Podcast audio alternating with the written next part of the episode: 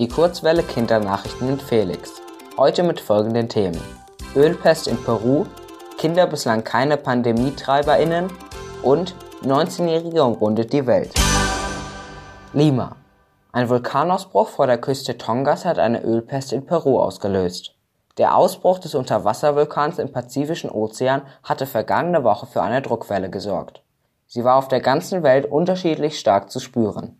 Vor Peru hatte sie für hohe Tsunamiwellen gesorgt. Diese führten dazu, dass ein Öltanker 6000 Barrel Öl verlor. Also fast so viel wie in zwei je 25 Meter lange Schwimmbecken passt.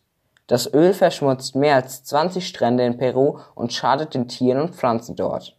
Peru ist ungefähr 10.000 Kilometer von dem Vulkan entfernt. Das ist ungefähr die Hälfte der Strecke zwischen Nord- und Südpol. München. Kinder sind bisher nicht die TreiberInnen der Corona-Pandemie gewesen. Das geht aus der Studie Covid Kids Bavaria hervor.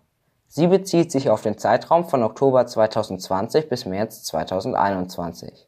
Sechs bayerische Universitätskinderkliniken untersuchten das Pandemiegeschehen in knapp 150 Kitas und Grundschulen. Aus der Studie geht hervor, dass die Kinder in Bayern bisher keine TreiberInnen der Pandemie waren. Allerdings lassen sich die Ergebnisse nicht unmittelbar auf die aktuelle Omikron-Variante des Coronavirus übertragen. Belgien. Eine 19-Jährige hat alleine mit dem Flugzeug die Welt umrundet.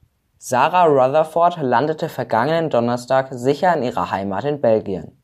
Sie war 156 Tage lang unterwegs und legte 52.000 Kilometer zurück. Damit gelang ihr ein Weltrekord.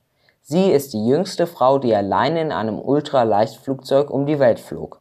Mit diesem Flug möchte sie junge Mädchen und Frauen dazu ermutigen, ihre Träume zu verfolgen.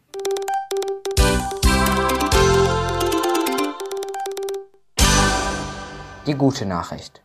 Das Bundesumweltministerium will den Moorschutz in Deutschland vorantreiben.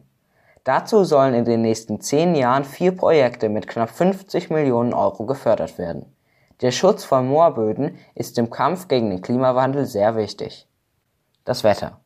Diese Woche bleibt es weitgehend bewölkt bei Temperaturen von minus drei bis vier Grad. Am Wochenende kann es noch zu leichten Schneefällen kommen